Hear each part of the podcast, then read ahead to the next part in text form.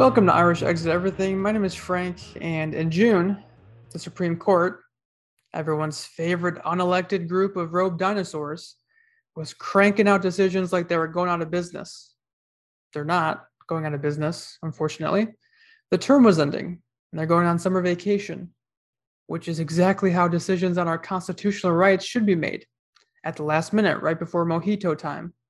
Obviously, one of the most horrendous decisions was the overturning of Roe v. Wade, which stripped away constitutional protection for folks trying to get an abortion. Let's be clear abortions may not currently be a constitutional right just because they're not explicitly written in the Constitution, but abortions are very much a human right and they'll continue to happen illegally in many cases, in many states, and therefore more dangerous, but they'll still happen as they always have the Supreme Court simply made an already difficult decision even more difficult, harder to access, and more dangerous, for poor people in particular. But don't worry, if you give the Democrats a small donation of $10 or so, maybe they could do something about your rights. That was a joke. Don't give the Dems a dime. So that was one decision. But wait, there's more. The Supreme Court also struck down a New York law that restricted concealed carry in public because apparently folks have a constitutional right to carry a handgun in public for self defense, but they can't defend their bodies from an unwanted pregnancy. They think it's pretty chill that a football coach was leading prayer on field right after a game because publicly pressuring your student athletes to join in a prayer out of fear of retaliation rather than their own individual beliefs isn't indoctrination. But a gay teacher mentioning their partner in the classroom is indoctrination. This just blurs the line between church and state even more.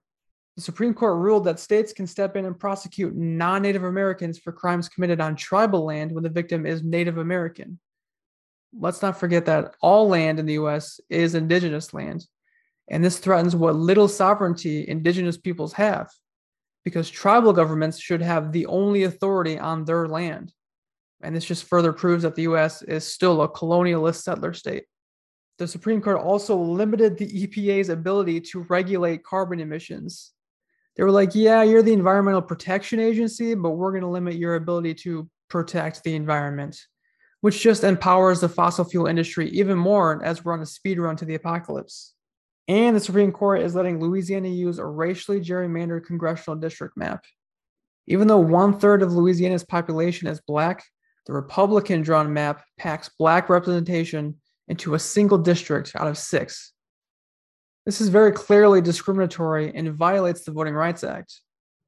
Alabama did the exact same thing, and the Supreme Court then was also like, meh, this shit is bananas.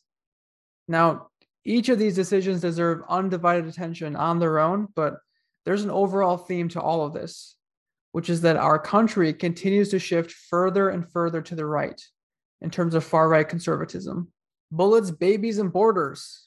That's what the right wing cares about or says they care about, which really just means prioritizing private property and profit over people.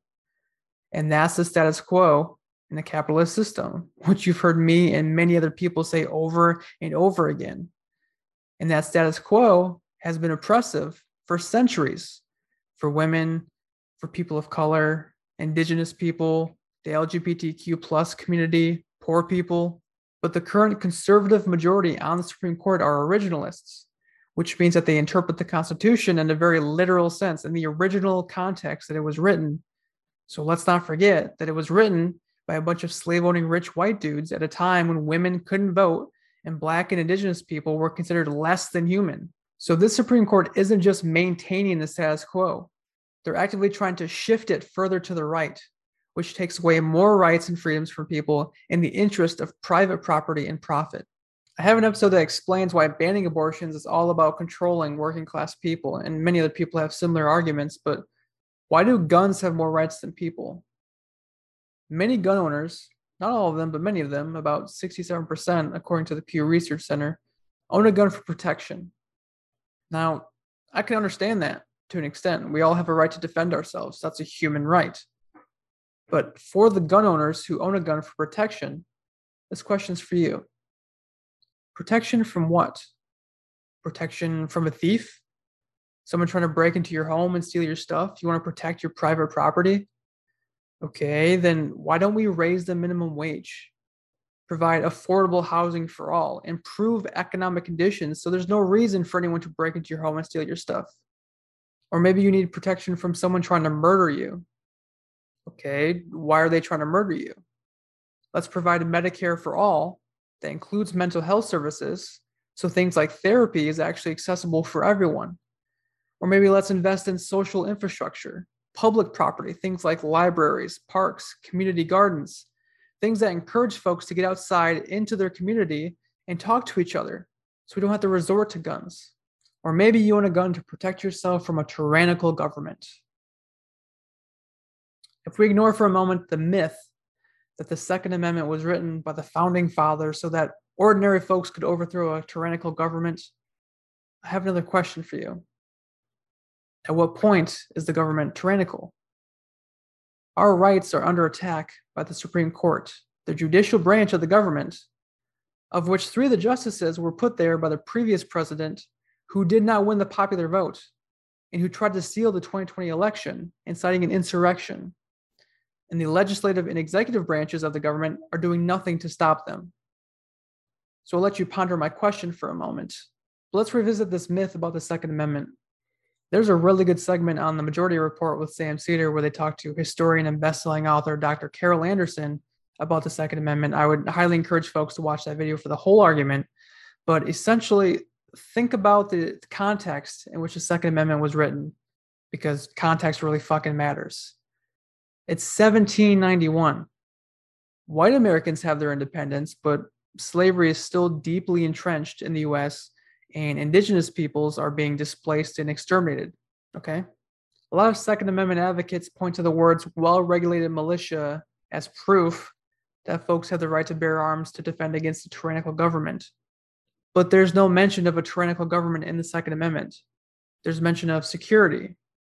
There was an understanding in 1791 that a standing army was a big indicator of a tyrannical government.